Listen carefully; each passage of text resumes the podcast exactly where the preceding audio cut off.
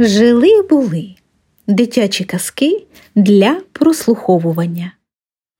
Тихая сказка. Самый Маршак. Эту сказку ты прочтешь. Тихо, тихо, тихо. Жили-были Сереж и его ежиха. Сереж был очень тих. И ежиха тоже. И ребенок был у них очень тихий ежик. Все семья едут гулять. Ночью вдоль дорожок.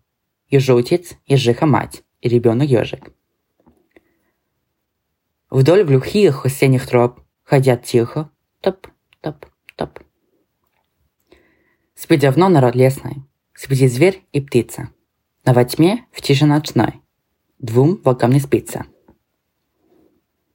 Вот идут на грабеже, тихим шагом волки. Услыхали их ежи, подняли игольки. Стали круглыми, как мяч, ни голов, ни ножек. Говорят, головку спрячь, сёшься, мыл ежик. Ежик служился, точка.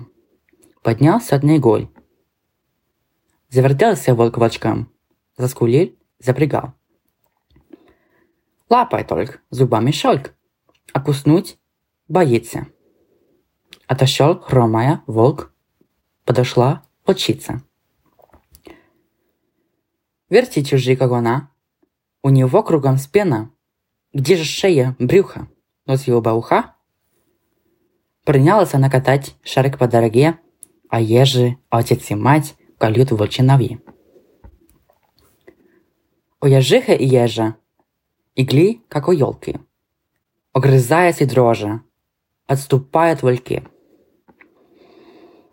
Шепчут ежику ежи. Ты не двигайся, леже. Мы волкам не верим.